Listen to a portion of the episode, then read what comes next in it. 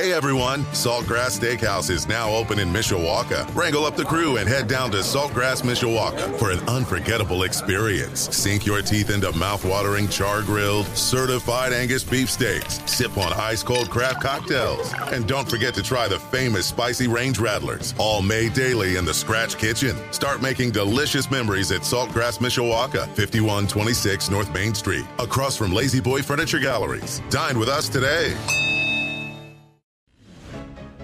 Welcome to Budweiser's weekday sports beat. I'm catching on the hosel, right? Yeah, right, right. Moving my head. Yeah. Clearing too early. I'm clearing too late. My swing feels like an unfolding lawn chair. The crowd is just on its feet here. He's a Cinderella boy. Uh, tears in his eyes, I guess. Four, please. Darren Pritchett is now broadcasting. Oh, wow! In your life have you seen anything like that? On Sports Radio 960 WSBT.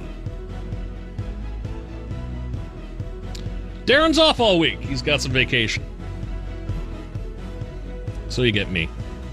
I'm Jim Irizarry. How are you? Find all my stuff, jimonsports.com. It's pretty simple. It's really just a Linktree page with a uh, with a forwarding address attached to it. Because I figured, you know what? I, I can't build a website to save my life. Why not use someone else's template?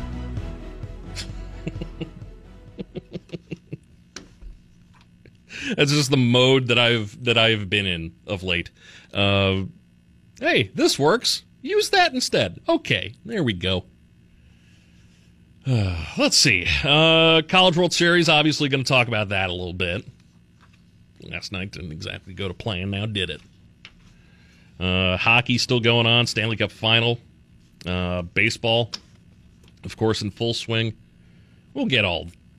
We'll get all to that. First, got to take care of the business. Budweiser's weekday sports beat brought to you by Budweiser, the king of beers.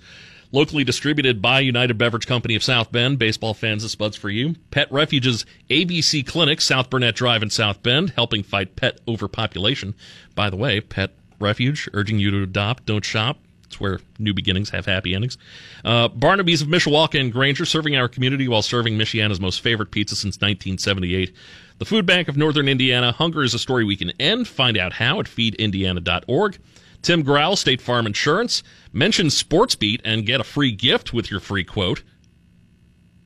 Ooh, I'm in, I'm intrigued. Call Tim 574-232-9981 and also by the St. Joseph County 4-H Fair. Summer starts here July 1st through the 9th. Get details at 4hfair.com. God, I hope it's not as hot as it is outside or as it's going to be tomorrow for the fair. Ugh. That oh that that'll ugh. Like I uh, it, like it's just awful. I didn't ex- you always expect it to be awful at some point around here. Uh, you know, weather-wise just because it's the Midwest, we're used to it. Get a lot of humidity, a lot of heat. There, there could be some just pretty awful days. It, it's the summer. We're used to that part. I was not expecting the awfulness to come uh, last week. Quite uh, no. Typically, typically I, I'm used to this in like August. Like I said, August. August is typically you know that that late July, early August swing. That's that's when we're supposed to just step outside and immediately get the swass and just yeah, just need to take like multiple showers a day and maybe even just step in front of a garden hose from time to time. Just shove said garden hose down your pants, even if, if that works for you. I don't know. I don't know how you decide to cool off. I don't know, you know, if if all you need is if if you're a human anyway. That that's how I do things. But if you're a human, you know, just drinking more water, things like that, hanging out in the air conditioning. Ugh, just, ugh. My wife still hasn't figured out. still hasn't figured out how uh, how the air conditioning in her car works. I'm gonna. Th- this is this is a little PSA for you. Okay, a little PSA for everybody. And this seems to be a common problem, just because I looked this up last night, and I was going to send her like this really snarky thing, you know, saying, "Hey, this is how this works." Um, apparently, this is more of a problem than I thought it was. So, you know the little button that, you know, the recirculate, the recirculate button. You know, it's the one that that's got the little outline of the car with the arrow that's kind of like in a loop. Use that. Use that right now.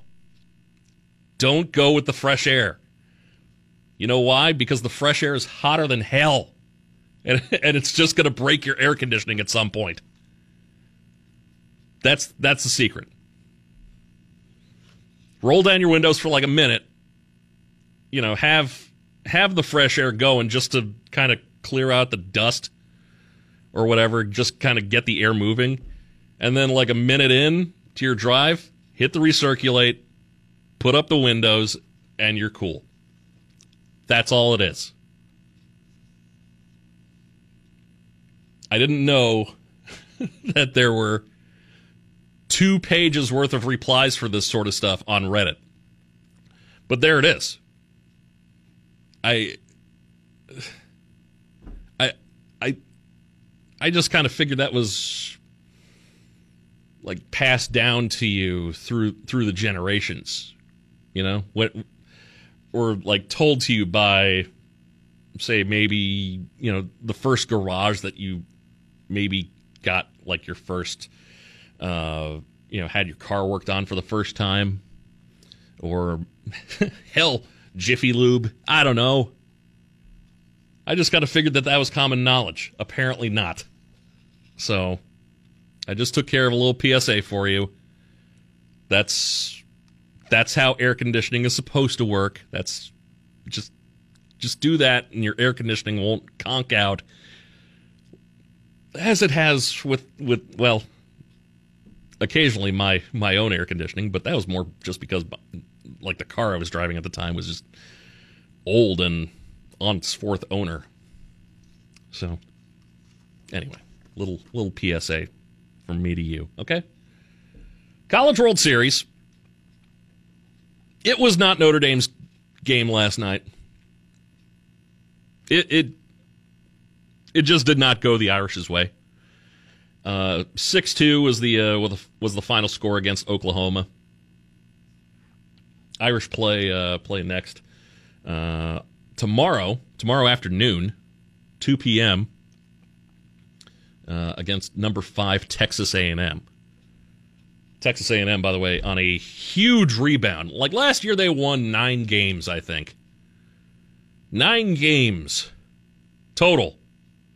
And here they are in the College World Series. That's incredible. Just as incredible has been Notre Dame's run over the last like three years with Link Jarrett. Don't get me wrong. That's that winning percentage, I believe, is like second in the country. So it's like a over 700 winning percentage. It's like 75% winning percentage, even, I think. Notre Dame's, re- you know, it's flown under the radar a little bit. Last year, maybe not so much, but this year, you had Niko Kavadas graduate, and everybody was thinking, well, that's it. There's There goes their big power threat. And instead, they just decided to play small ball all year. Unfortunately, Oklahoma plays the same style of ball, and it was it was it just wasn't Notre Dame's game. Cade Horton for Oklahoma. That that dude's gonna be that dude's gonna be in the majors.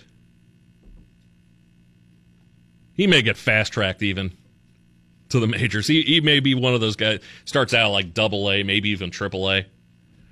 Spends a month there basically to keep the keep the rights to him for whatever team picks him up. Just you know, service time. That's pretty much the. I think that's the only reason he's going to be in the minor leagues is, is just to fulfill service time. He was great last night. He he, he really was great.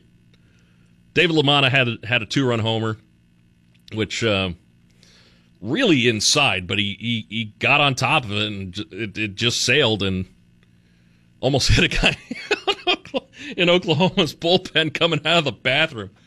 I don't know if he caught that part at the at the end, but like balls landing, and, and I think they even showed a replay of this.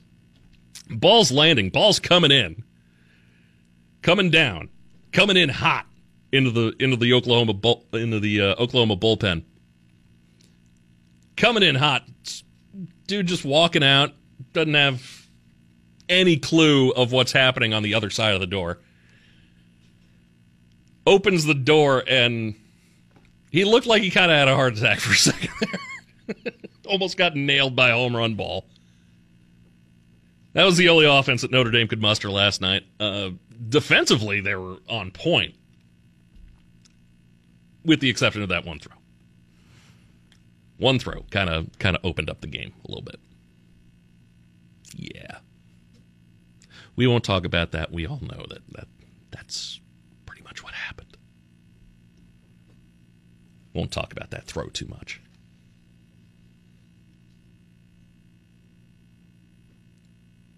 If you uh, happen to go out to the to the College World Series, and if you're listening from there, uh, hi. Sorry, I'm not Darren. Uh, but if you followed Notre Dame out to the uh, out to the College World Series, and you know maybe spent a weekend there, maybe spent Father's Day weekend there, sounds like a pretty solid way to spend Father's Day.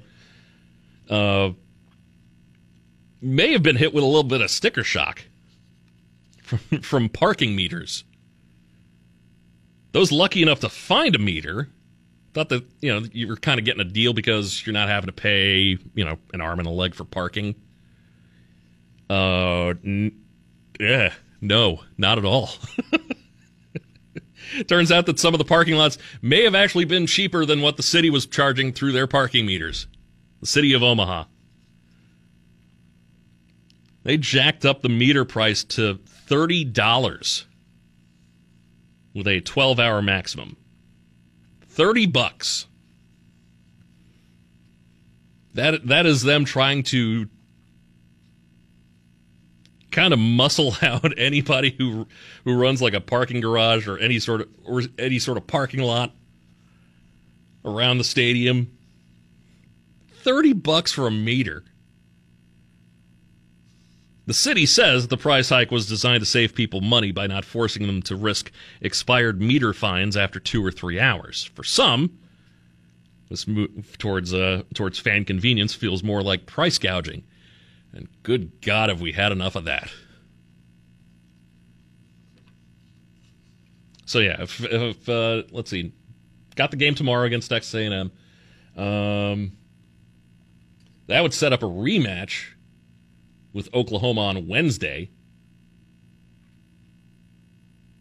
Might have to play Thursday again. I don't know, but uh,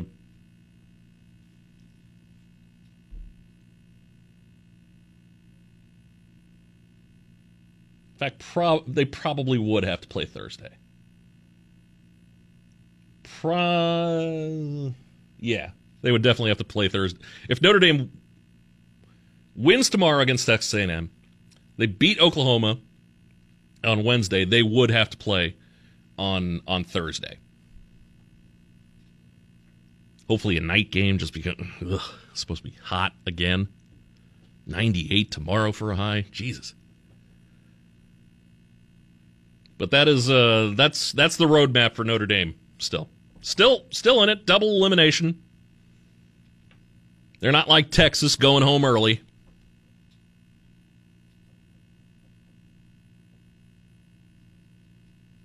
Texas beat by Texas A&M yesterday. That was a fun game to watch. Not gonna. That was a that was a pretty. It, it's always fun when rivals are are just going up against each other. You know, always love that and we got another in the College World Series. But uh, that's that's the roadmap for Notre Dame. Texas A&M tomorrow.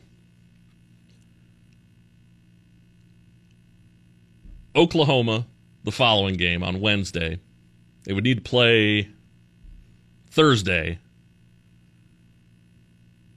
That would figure that would decide the bracket one winner, which is what Notre Dame is in, and then it's best two of three, Saturday, Sunday, and Monday. So, I mean, it's right there. It's right there. Regardless of when they come home, how do you keep Link Jarrett? How's how's how's Notre Dame going to keep him? He's he's the hot name, and like of all the teams that are in this, you know, in, into this round anyway. No, I, you know, you had Stanford. okay, so Stanford, you know, still alive. I think. I don't know how they did today, but but like everybody else is from the southwest or the southeast, which are the college baseball hotbeds. Notre Dame, sure, they made it to the College World Series 20 years ago. Hadn't made it back since. Um, they bring Link, Link Jarrett in, and uh, all of a sudden, here they are back again 20 years later. He's getting attention. How do you keep that guy? How does Notre Dame keep that guy? I mean, does Notre Dame still want to keep, you know, I don't know, sinking a bunch of money into the baseball program? Who knows? Like the whole reason they, they didn't get a regional this year was, you know, like they were talking about the facilities last year, even when Notre Dame was hosting the regional probably came up again this year. Just a little bit. But at the same time, I, I, I don't see anybody over there talking about upgrading the facilities or anything. So, you know, what, what do you do? What what do you think they're going to do?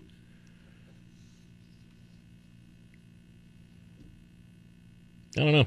I, I, I really don't know. I, I, I, I just because it, it's always fun when when a Notre Dame when a Notre Dame team is good. And hell, I mean they the baseball team had people rooting for them against Tennessee. Nobody ever roots for a Notre Dame team. There people were rooting for for Notre Dame against Tennessee just because Tennessee was trash. just acted like total trash. But nobody ever roots for a, for a Notre Dame team. Not that I can remember.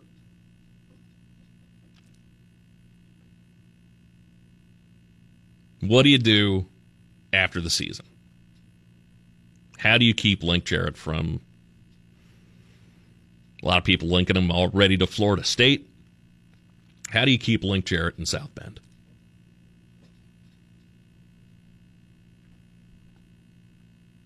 It's going to be the interesting question. And honestly, I, I don't have I don't have the answers. Quite honestly, I, I really don't. I'm speechless as far as this goes. I don't know how much money they got to pay pay him to stay. I don't know what kind of well, I think an overall improvement in the facilities, but you know, like what specifically, you know, what sort of timeline. You know, how because seriously, he's you've, you've got good players, yes, but a good manager is worth his weight. Hell, Texas A&M is seeing that right now. They went out, got TCU's coach, brought him over. All of a sudden, they're in the the College World Series again after winning nine games last year. They hit the transfer portal pretty hard, don't get me wrong, but nine win team last year. Texas A&M was.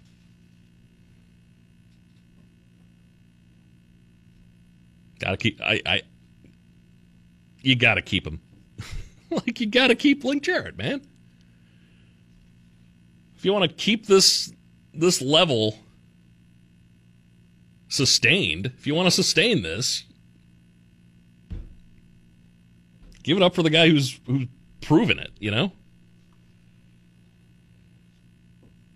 That's my thought anyway. That's my that's my very armchair. I don't I'm not gonna lie, I don't watch a ton of college baseball through the year. I just I just don't, you know. I'm kinda like with everybody else, it's not a huge you know, it's not necessarily right there on my radar. Like I know it's happening, but it I got other things, you know?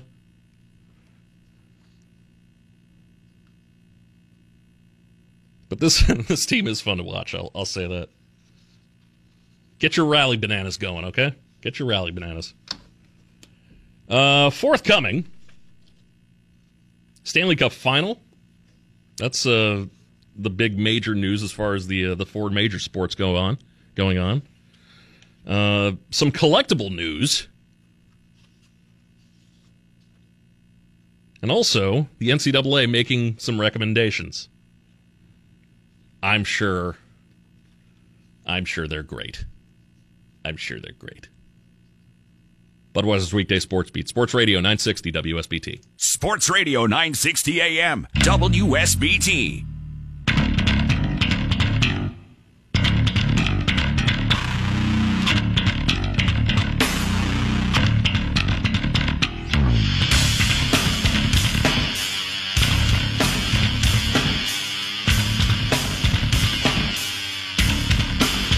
Jim Irizarry for Darren this afternoon. Budweiser's weekday sports beat, Sports Radio 960 WSBT.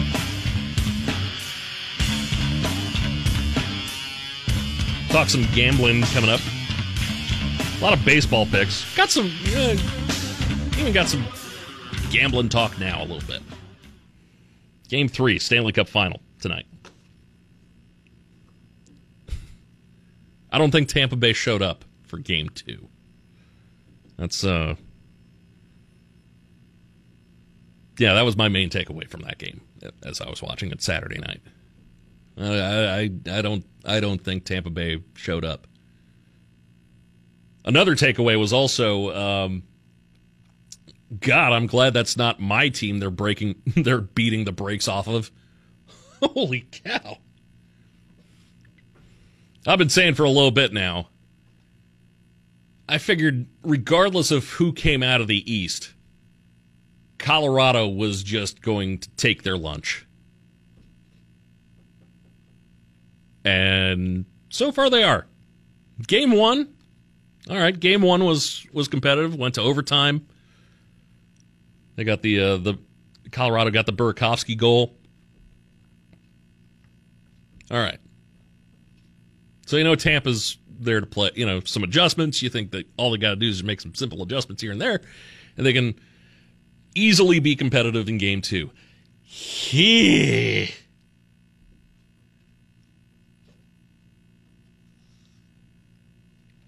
So, I think they'll play a little bit better tonight just because they're in front of their home crowd. And also, I don't think they want to get run that badly. Just a hunch. Uh, let's see. Puck line of uh, of a, of a goal and a half. Colorado on the plus side of that. Um. Hmm.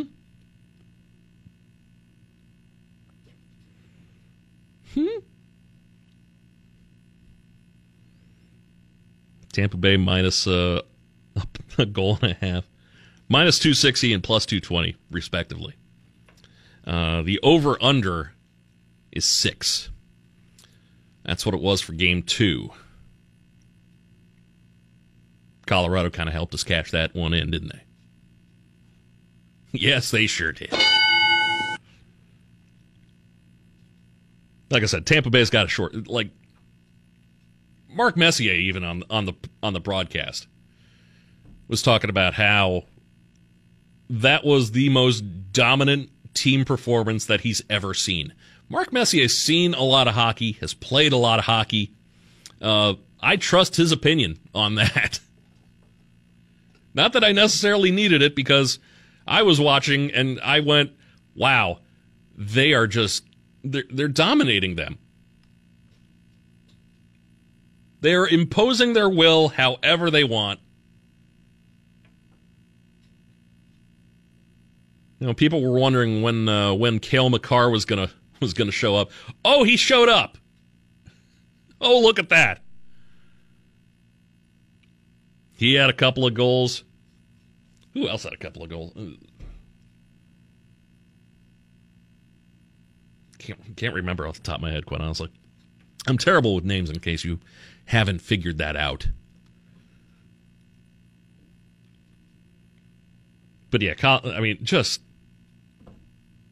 offensively, defensively, on the power play, in goal. I mean, Darcy Kuemper had to have been getting bored during during Saturday night's game. Like he could he could have just brought a recliner out to the net and nobody would have said a thing.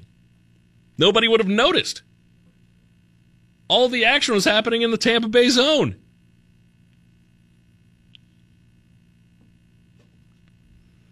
Tampa Bay was blocking shots. They were not letting shots happen to begin, like, you know, getting their sticks in, just knocking the puck away. And they were just it was just, it was probably the most perfect team game of hockey that you could ever ask for in the Stanley Cup final. Lightning defenseman Victor Hedman says there's no shortage of confidence on his team. I think he's just saying that. That all despite the 7 nothing beatdown that they took in Colorado on Saturday night. Hedman says, At the end of the day, we lost the game, not the series. Good point. Fair point. They're confident that uh, that they're going to show up, make things interesting in their in front of their home crowd. And the Tampa home crowd, I mean, they they know they know what's going on. They've been here before. Two-time defending Cup champ, going for number three. But it was it, it's it's that quote from from before the series started. From uh, from Colorado, I think it was Nathan MacKinnon who said it. It was either K- Nathan MacKinnon or Cale Makar actually said this. Um, they're looking for a dynasty.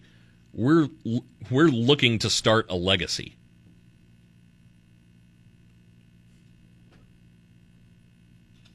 I mean that's that's a pretty good quote right there. that's a pretty good quote. And the Lightning did it last last round too in the in the conference final. Rangers got up on them two nothing. Game three happens in Tampa. The first two periods of that game, it looked like it was going to be 3 nothing Rangers. I started feeling really good about that, being a Rangers fan and all.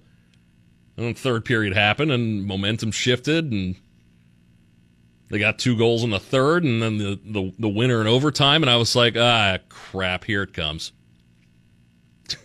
ah, crap.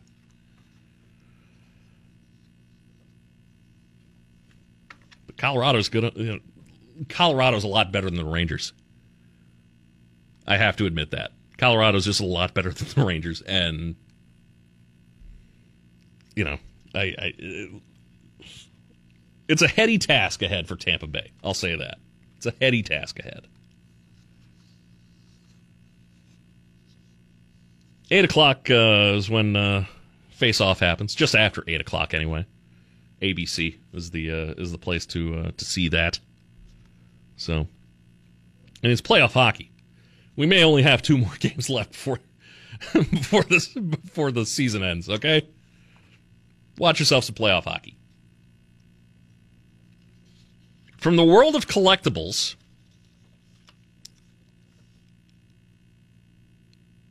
some Michael Jordan memorabilia. May have heard about this, but you know, I mean, if you're if you're if you're one of those guys who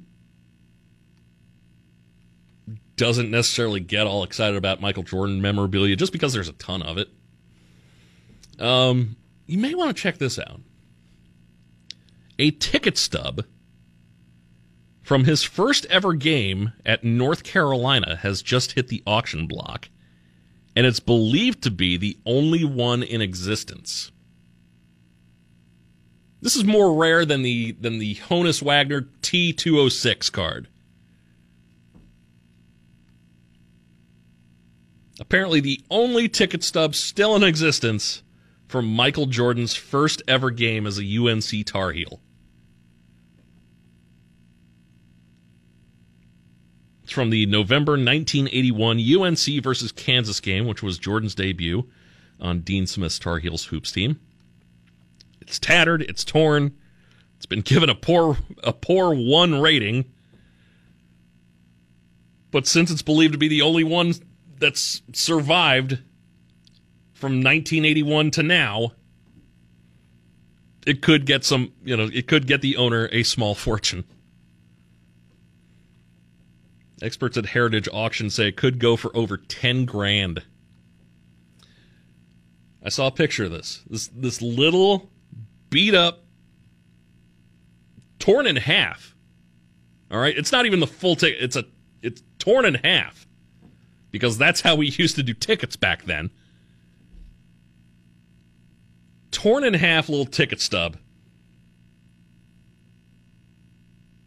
could go for over 10 grand in as beat up a condition that it's in. Jordan ticket stubs apparently have been hot on the auction block recently. Earlier this year, a, uh, a Chicago Bulls stub from Jordan's 1984 debut, one of 23 available. Huh. Why only 23? Duh.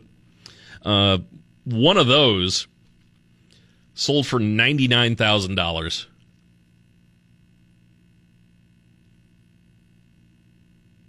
And that's and that's with almost two dozen more. This is the only one from this game from November 1981. Of course, during his three seasons at North Carolina, he averaged 17, uh, 17.7 points a game, shot 54% from the field, won the Naismith and Wooden College Player of the Year awards in 1984, made the game winning shot in 1982 in the championship game against Patrick Ewing and the Georgetown Hoyas.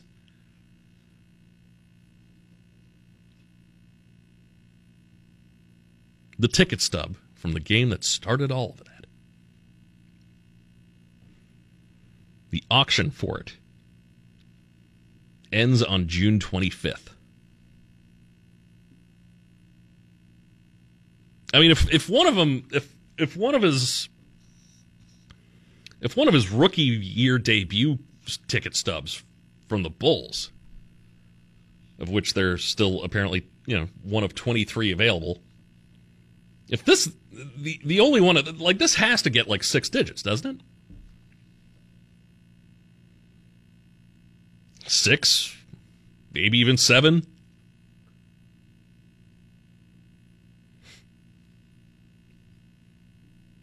I gotta like the world of the world of memorabilia. To me,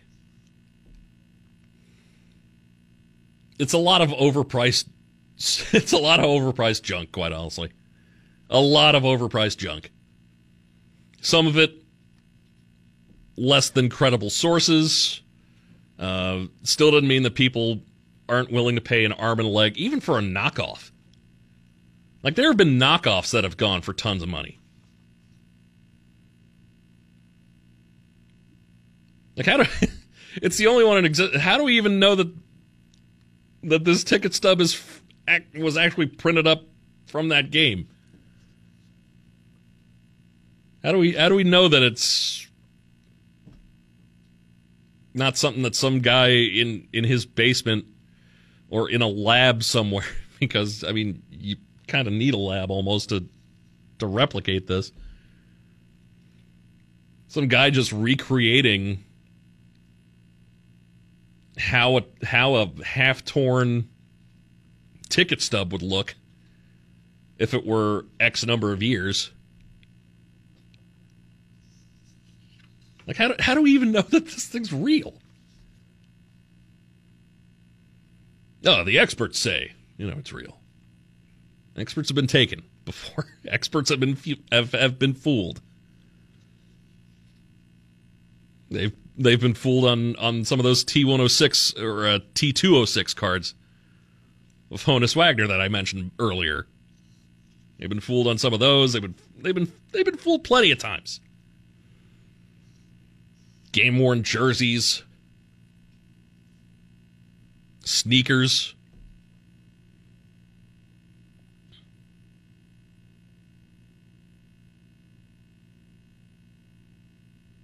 Yeah, I could I can totally see this. I can totally see the price tag on this thing going above well above ten ten thousand dollars. well above that. Like just from a rarities standpoint. I could see it doing more. I could see it doing six digits. Maybe not high six digits, but definitely six digits. And if it were six digits and I were the owner of said ticket stub and I'd be like, well, my year's paid for.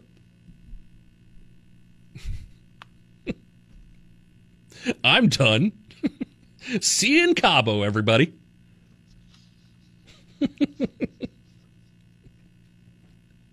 hook, hook me up to the uh, tequila machine at Cabo Wabo and uh, get Sammy Hagar to hold my legs while I do a do a keg stand. That's that's how I'm treating my year. If if that were if that were my ticket stub being auctioned off. Just um, wow. The only one too. Like who held on to that?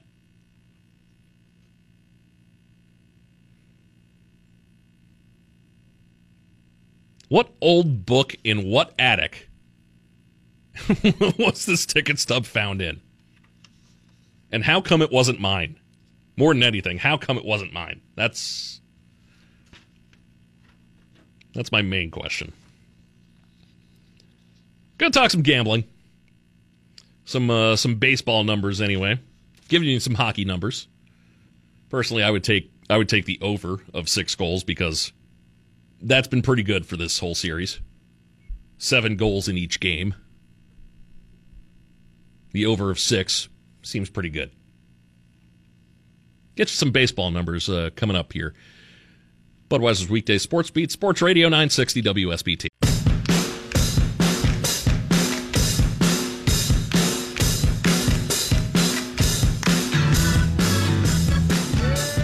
Budweiser's weekday sports beat, Sports Radio 960 WSBT. Jim in for Darren this afternoon and uh, all through the week. Let's see. Some uh, some gambling. Perhaps, perhaps game two of the Stanley Cup final wasn't as kind to you as it was to the Colorado Avalanche. I don't know. But it's time to make some of that money back. All right?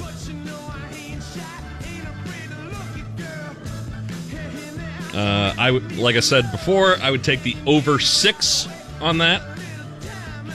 That's at uh, plus 100 double your money easily right there. Every game has been more than six goals. Just take that to heart, okay? Baseball tonight. Toronto is at the White Sox at 8:10. Tim Anderson expected to return tonight for the White Sox. That's good. But the White Sox are playing at home, and that's not so good. They're just 13 and 17 at home they have yet to win a home series since, since the second week of the year of the season. Blue Jays also swept this series at home earlier this season. Hmm. Blue Jays bullpen got pretty much everybody available. White Sox still without their closer in Liam Hendriks, though. Jose Berrios, he's uh, he, he's lost three of his last four.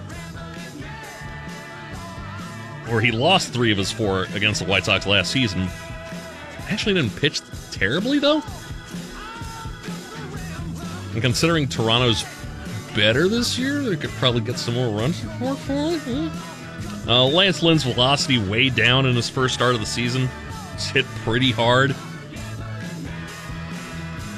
Lynn throws a ton of fastballs. the Blue Jays hit a lot of fastballs. They're they're ranked sixth in the league in weighted yeah, in weighted on base average against fastballs, sinkers, and cutters. Pretty much everything, yeah. Like, how, how do you how do you pitch against the Blue Jays? I like Toronto straight up minus one twenty five. Oh, let's see what else is on the schedule. Let's do let's let's go on the under on a baseball game because I, I feel that with baseball it's it's a lot easier for it to go under than the Stanley Cup final will tonight. St. Louis at Milwaukee. Pitching matchup mwah, du jour. Corbin Burnes from Milwaukee. Miles Mikolas for St. Louis. Burnes has allowed two runs or fewer in 10 of his 13 starts, posting a 242 ERA and a 5 to 1 strikeout to walk ratio. Mikolas has allowed fewer than three runs in 10 of his 13 starts and owns a 262 ERA. Under 7.5. St. Louis at Milwaukee. I feel really good about that, by the way. I like that. We'll, we'll, we'll see how that goes because, you know, it's betting advice coming from me. Ah. Yankees are in Tampa Bay tonight in the worst, well, one of the worst stadiums in Major League Baseball. It's either that place or Oakland. Mm, kind of flip a coin depending on the day, quite honestly. The book on Gerrit Cole before this season was that he struggles against the Rays. But he's faced the Rays twice already this season. He's allowed just one earned run in 12 innings pitched. Not bad. Rays are still without a lot of key players. They've been unable to score. And in case you haven't been paying attention to the Yankees, um, they're they can't stop scoring. Like they're scoring outside of games. Like they're putting up runs outside of games. They show up to the stadium up four nothing of late. Yankees just swept the Rays at home last week. The Rays scored a total of four runs. Rays have now lost seven of their last nine. Not going to get any easier either. Shane McClanahan has been very good, but the Yankees hit lefties pretty well. And they've got a much better bullpen than the Rays. Yankees on the road, straight up. Yankees minus 130 on that.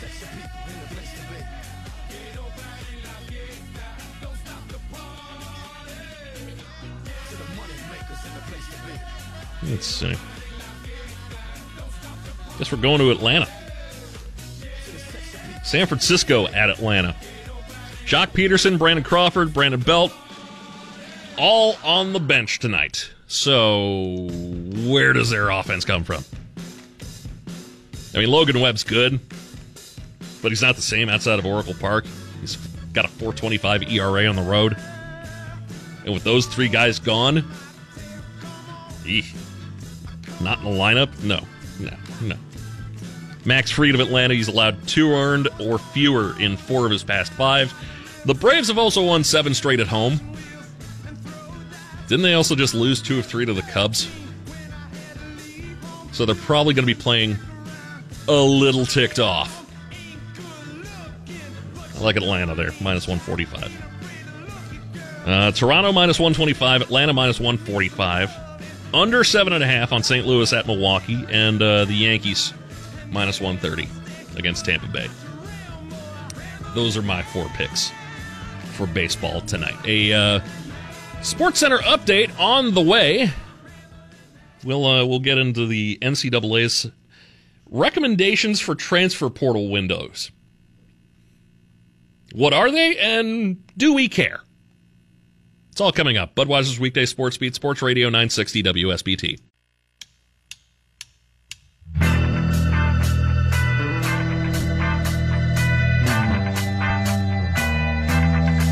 Hour number two of Budweiser's weekday sports beat, Sports Radio 960 WSBT. Jim in for Darren the rest of the, uh, all, well, all week, really.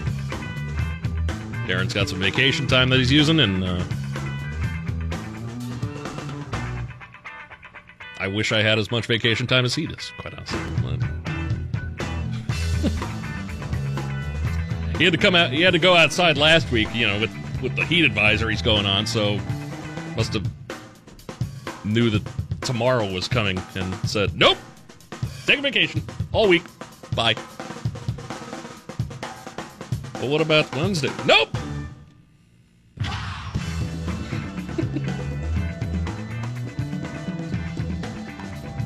A little bit of a uh, recruiting blow to, uh, to, to Notre Dame earlier today. Uh, wide receiver Carnell Tate from Chicago announcing his commitment to uh, Ohio State this afternoon, part of the uh, 2023 uh, Buckeyes class. Now, let's see, six foot, six foot two actually, 185 pounds.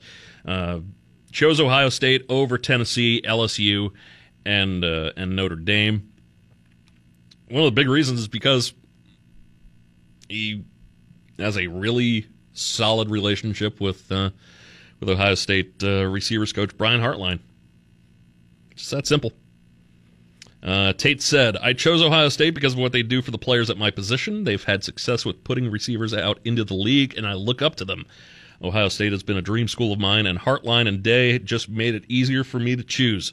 Hartline has been great in helping develop receivers, and I can't wait to be part of that incredible room. I've got a great relationship with him. He calls and asks how I am and what I got going on. His main pitch was if you want to be great, I can get you there, nonetheless. Not gonna lie, that's a pretty solid pitch. that's uh that, that that's uh that's pretty solid. That's pretty good. That's pretty good. You want to be great? I'll get you there. Okay. I would be, I'd be in there hook, line, and sinker. Quite honestly, like you want to be great? Okay, here, let's go. Come on. Doesn't take much. Takes maybe like a Snickers bar for me, quite honestly. So, anyway, uh, he's got the great relationship now. What if it doesn't last, though? Well, of course, you know, he goes in the transfer portal. Why not? That seems to be the uh, the the cure for all all of uh, college sports woes. If, if you don't like where you are, transfer portal. NCAA has some uh, some recommendations about the transfer portals.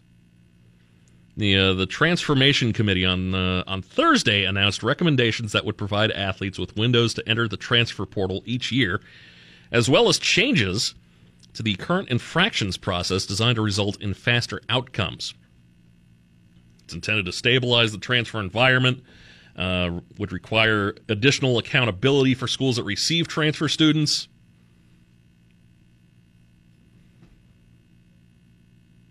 It's the NCAA. We're we're just kind of gonna.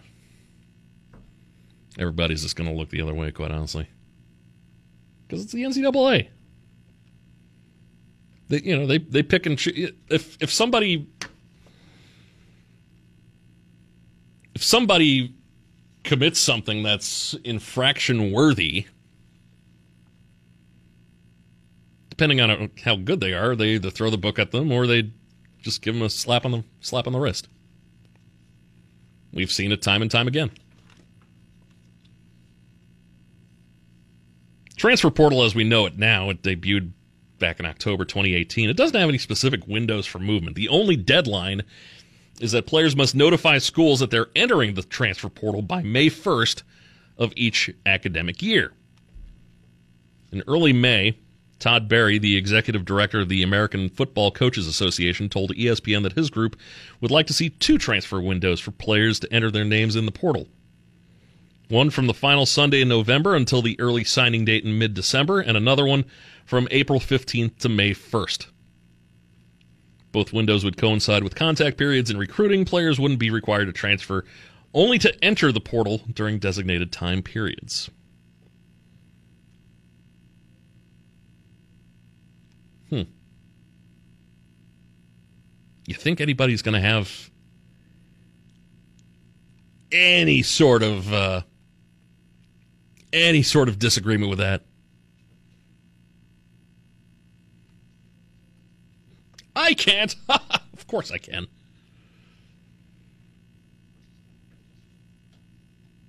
The Transformation Committee working to modernize the NCAA's lengthy infractions process.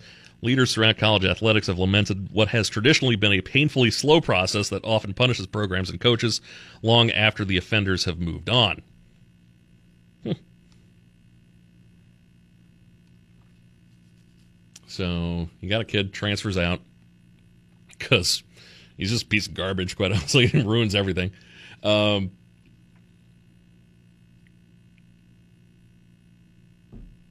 why not just why not just I don't know, leave it the way it is.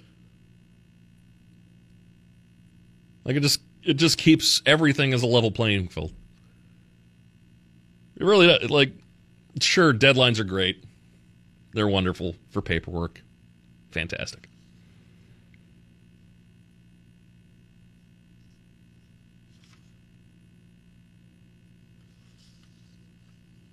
But it's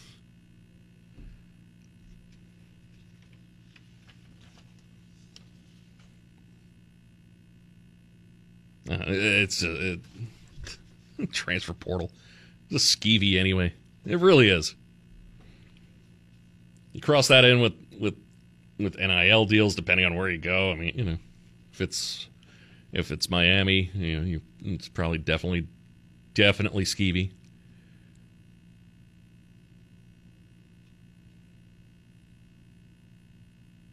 Like NCAA, one thing at a time.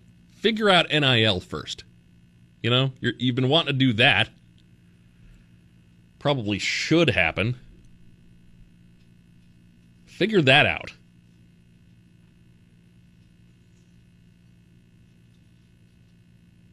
Besides, only 54% of FBS players who entered the portal enrolled at the new school. Huh. So what you're saying is somebody decides to enter the portal, and then they kind of talk things out with coaches, and realize, eh, I'm fine. Huh? During the two-year period uh,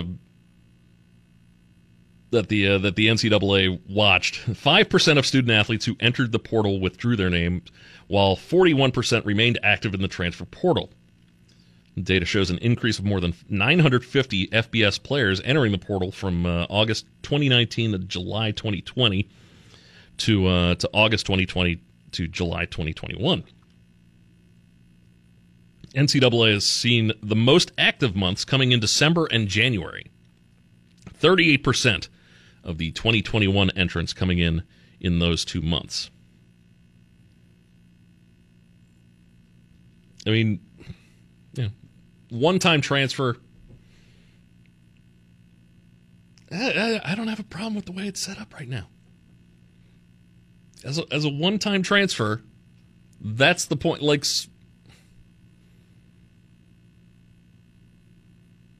you know, kid goes to a school mainly because of the coach that he talked to. Depending on, it doesn't matter what sport that coach gets blown out. Okay. You know, like they just clean house, you know, like you know, school wins like two ga- two games or something like that. Pick a sport. School wins two games. They decide to clean house, get rid of the coaching staff. Let the kid go. Let the let the kid find find the environment that's that's right for him. Instead, we're just you know like it's more often than not we know more we we know more about who's going in before it even happens. Like and and the same thing will happen with deadline. Like it doesn't matter if there's deadlines, quite honestly. Like there's that one deadline for of May first. Okay. I guess you do need one.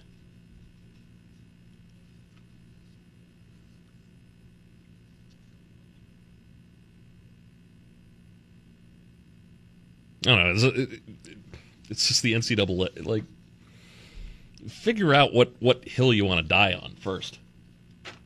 Just figure that out first, instead of trying to fix everything. Basically, before the new NCAA president gets appointed and they rewrite the Constitution and drastically reduce the power of the NCAA. That's expect. That's what's expected to happen anyway. But like the board of the board of directors of the the board of governors anyway, it's supposed to. It's supposed to be like cut in half with the with the new constitution that's coming. They're just trying. They're just trying to push through everything. They're just trying to get everything. Man, it's kind. It's it's kind of like a like a change in presidency, isn't it? Huh. Pushing through whatever garbage law, whatever garbage pardon that you can. we gotta get this done before before time runs out.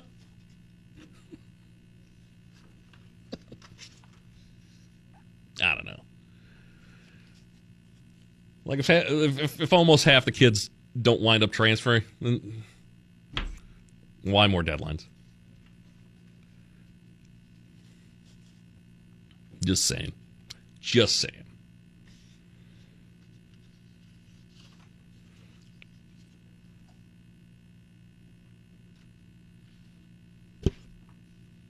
Kind of a hot button topic coming up soon, in just a few minutes.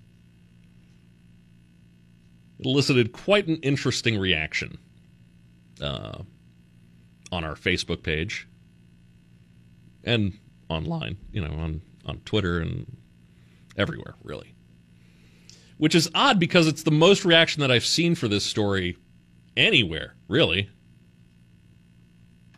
Talk about it coming up. Dan Patrick above the noise right now. It's Sports Radio 960 WSBT.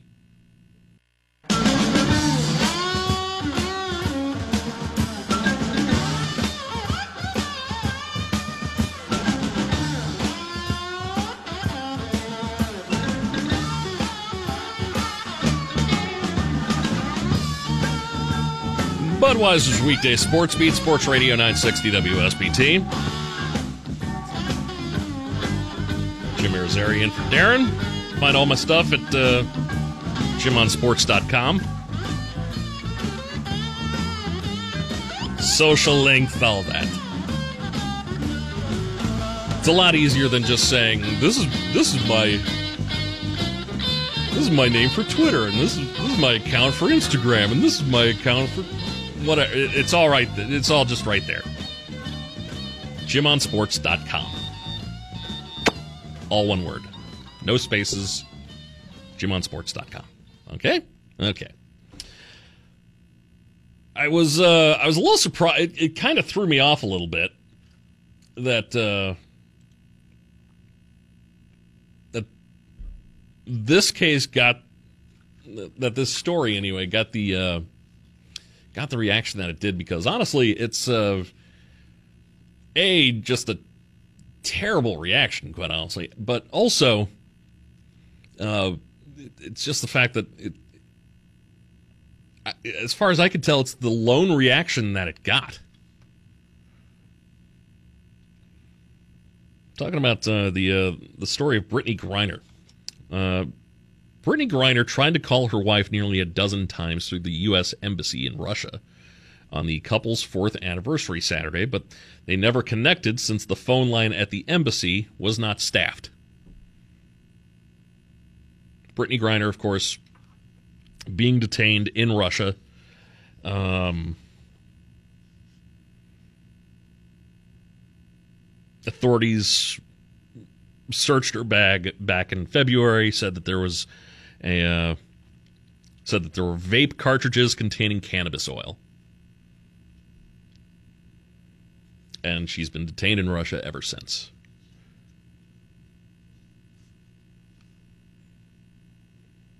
So yesterday, supposed to have a call. Didn't happen. Or Saturday, they were supposed to have a call. At least we're allowed to going to be t- able to talk to each other for the first time in four months. That didn't happen. Um,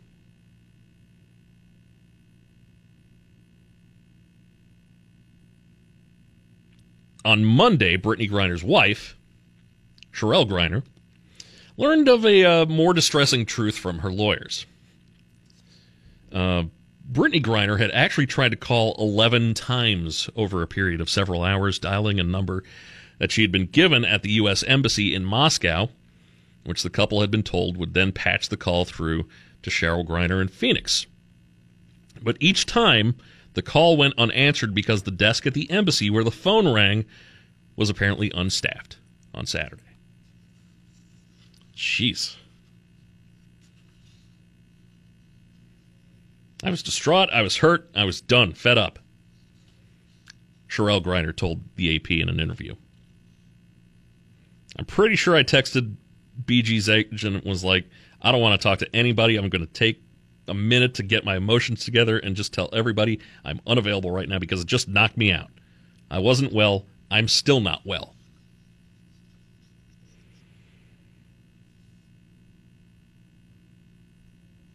The experience has further exacerbated already simmering frustrations about the, the government's response uh, to her wife's case. U.S. officials have rep- repeatedly said that they're working behind the scenes to get the two time Olympian home from Russia. They consider her case a top priority. Cherelle Griner, meantime, quote, very pissed by the snafu, unquote. State Department said Monday was aware of the issue and was looking into it. Uh, apparently, they had been in contact with Cherelle Griner, apologized to her for the error. She said that she has since learned that the one number Brittney Griner had been told to dial typically processes calls from prisoners on Mondays through Fridays, but not weekends. But keep in mind, this date had been scheduled with a weekend date for the last like two weeks.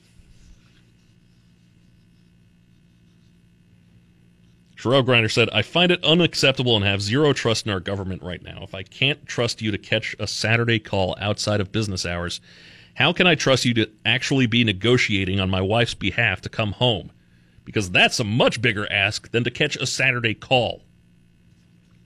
Cherelle Griner said she was still hoping to talk or to meet with President Joe Biden, but at this point, it's starting to feel like a no. State Department designated her as wrongfully detained, moved her case to the uh, supervision of its special presidential envoy for hostage affairs, effectively uh, the government's chief hostage negotiator. Brittney Griner's detention has, had been extended until July 3rd because it's pretty much just, you know, kangaroo court over in Russia, really. They're just going to keep adding time on for as long as they want until they get what they want, I guess.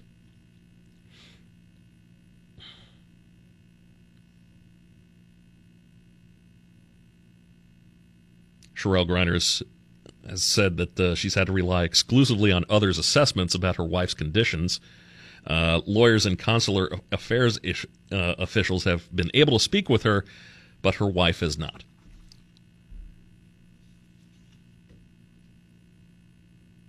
So why isn't anybody else talking about this thing?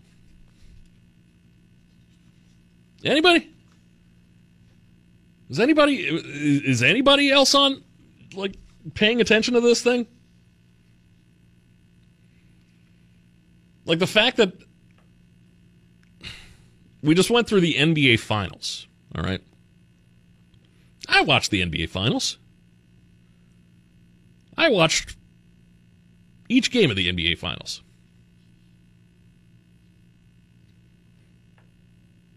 I didn't hear one mention about Brittney Griner's situation or anything having to do with that story.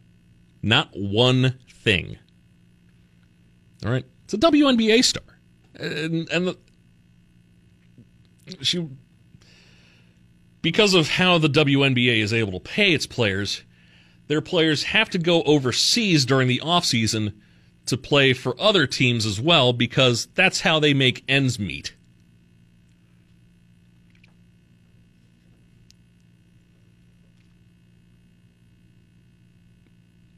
But nobody, you know, like like the si- the silence to me has just been deafening about this. Like ser- when when I say that that the lone reaction, mostly a, wrong, a totally wrong reaction too.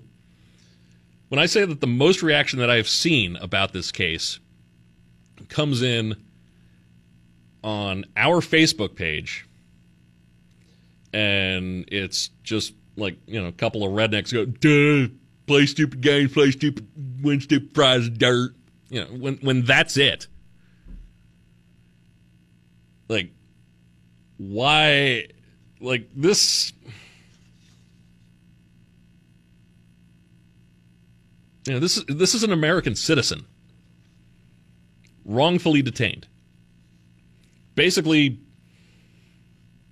because she's an athlete from this country, she's being made an example of by the Russian government.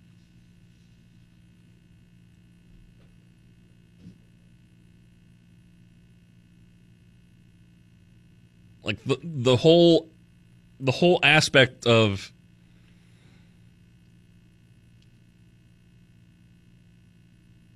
of, of, of solidarity, you know, across the two leagues. I mean, hell, they're they're brother and sister leagues, quite honestly. You know, let's just say that as like the the best comparison as far as the the WNBA and NBA relationship.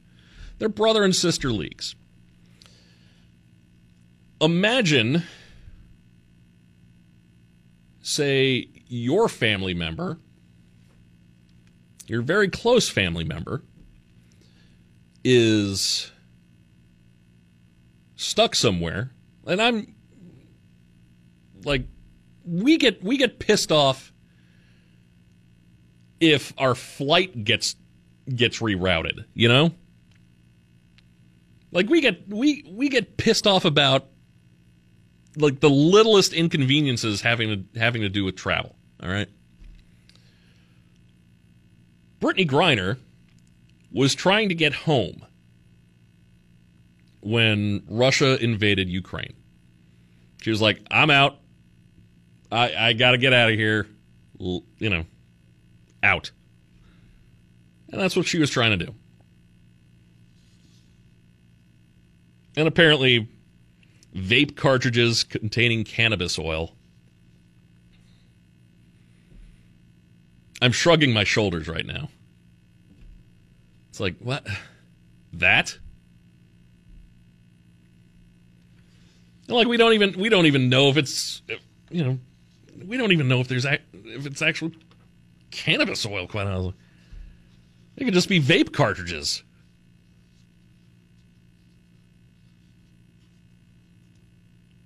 But the the def the, the silence from this has been deafening.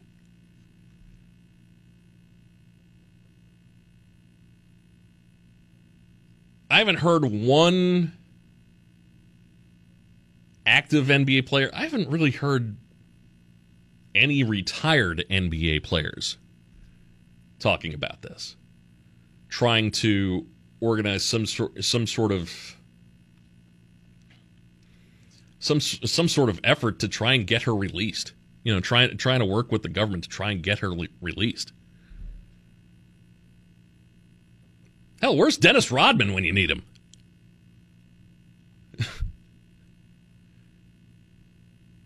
he was barely able to stop missiles from coming our way from North Korea. Send Rodman over. Something, anything.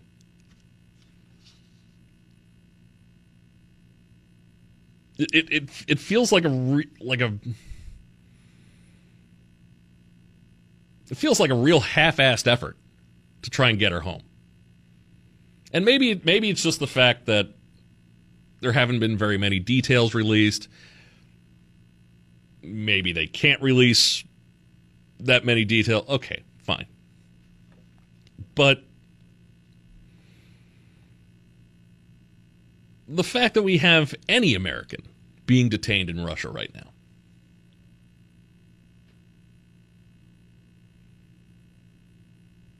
is infuriating.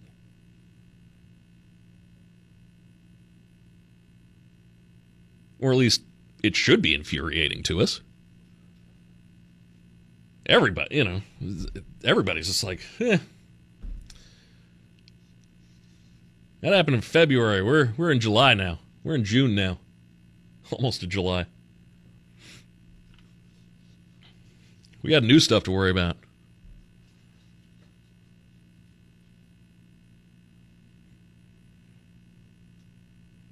I can't fill up my gas tank. Oh no. You probably didn't need to go anywhere anyway. February 17th. She's been detained since February 17th for vape cartridges. And no one seems to care. Which is, among other things, sad. It's also tragic.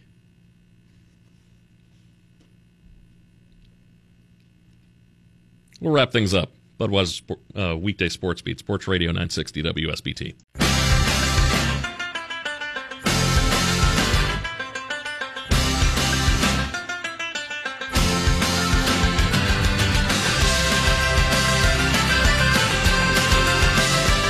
Budweiser's weekday sports beat brought to you by Budweiser, the king of beers, locally distributed by United Beverage Company of South Bend. Baseball fans, this Bud's for you. By Pet Refuge's ABC Clinic, South Burnett Drive in South Bend, helping fight pet overpopulation. Pet Refuge, by the way, urging you to adopt, don't shop, where new beginnings have happy endings. Also by Barnaby's of Mishawaka and Granger, serving our community while serving Michiana's most favorite pizza since 1978. The Food Bank of Northern Indiana. Hunger is a story we can end. Find out how at feedindiana.org. Tim Growl, State Farm Insurance. Mention SportsBeat. Get a free gift with your free quote. Call Tim at 574 232 9981. And the St. Joseph County 4 H Fair. Summer starts here July 1st through the 9th. Get details at 4hfair.com.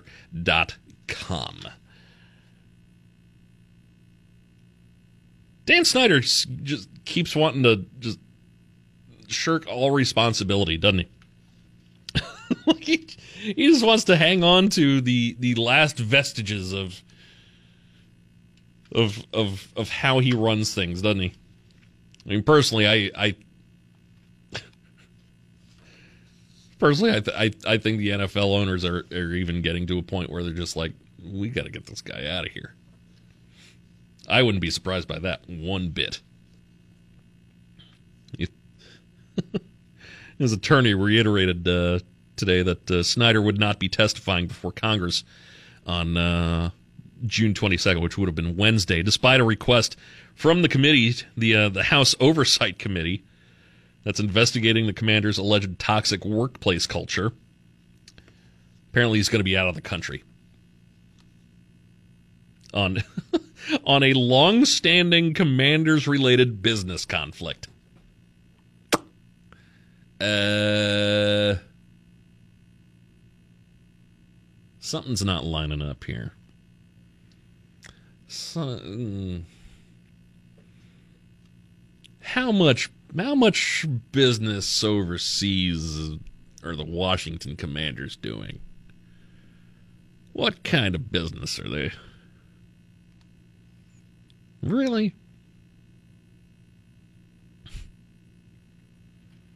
Snyder's attorney uh, was sent a, a six page letter by the uh, the chairwoman of the committee, Carolyn Maloney, a uh, Democrat out of New York. Uh, sent Snyder's attorney a, a six page letter stating that Snyder could testify virtually at the June 22nd hearing, similar to what NFL Commissioner Roger Goodell is expected to do that day. Chairwoman also said that the committee was under no obligation to provide documents, but would do so if Snyder agreed to testify. Snyder's side is wanting documents that basically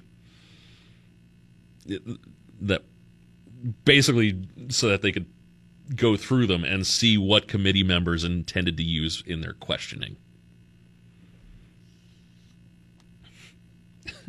but nope. Nah. Even doing it on a crappy Zoom connection. Nah, we we're not going to do that. Pass. A, uh, a, spokesperson for the committee told ESPN in a statement if Mr. Snyder was truly committed to cooperating with the committee's investigation, he would have accepted the committee's invitation to testify about the commander's toxic workplace culture.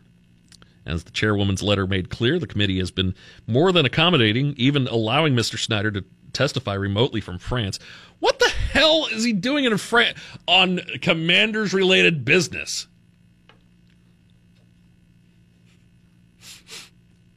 You smell that? Yeah, my yeah, that that sensor's going off too for me. His refusal to testify sends an unmistakable signal that Mr. Snyder has something to hide and is afraid of coming clean to the American public and addressing major worker protection concerns facing the NFL. The, com- the committee will not be deterred in its investigation to uncover the truth of workplace misconduct at the Washington Commanders. Of course, July last year, uh, the NFL fined the Commanders $10 million after its investigation into the franchise's workplace culture under Snyder's ownership. Congress then began its own investigation shortly after and is also investigating allegations by a former employee who said she was sexually harassed by Snyder in 2019. Washington fired multiple employees after allegations of sexual assault were uncovered by the Washington Post in the summer of 2020. Others were also, others who were also charged with sexual harassment had already left the organization or resigned that summer. Regardless, don't you think that all that has to like the guy at the top has to take take the fall for that? Yeah, he probably does. Which is probably why he's in France on team related business.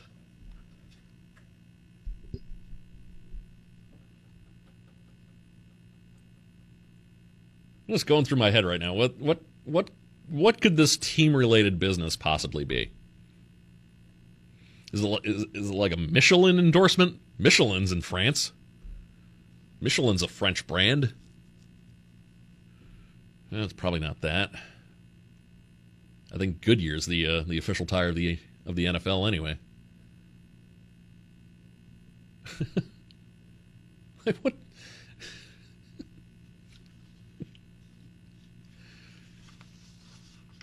What this is is basically Dan Snyder knows that the sharks are circling.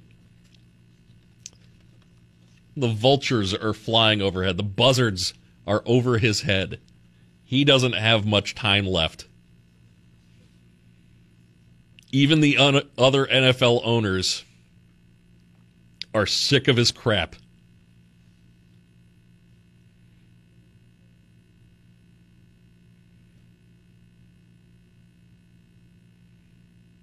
Maloney said Snyder could testify despite other ongoing investigations, which was another reason given for Snyder's hesitation, according to his attorney's letter.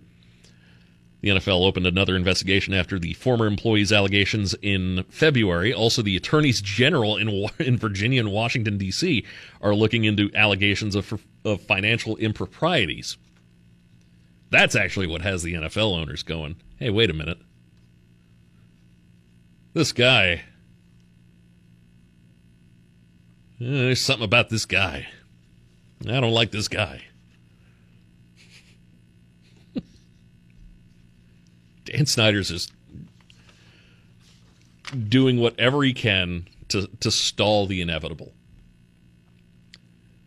To stall the fact that he's about to get his NFL franchise ripped from his grubby little fingers.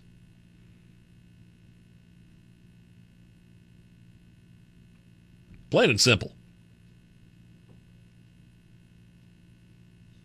Going to France. France.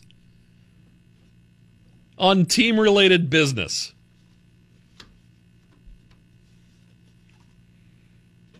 Tell us what that business is, Dan. Come on. Humor humor us all. Humor us all for a little bit, huh? Come on.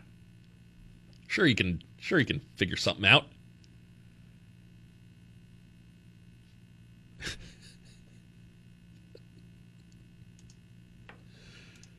I'm laughing at this because I take great pleasure in uh, in watching this guy just, you know, watch his entire empire crumble. That's all it is, really. Back tomorrow. See you then. SOSDD, get over with. Put us out our misery.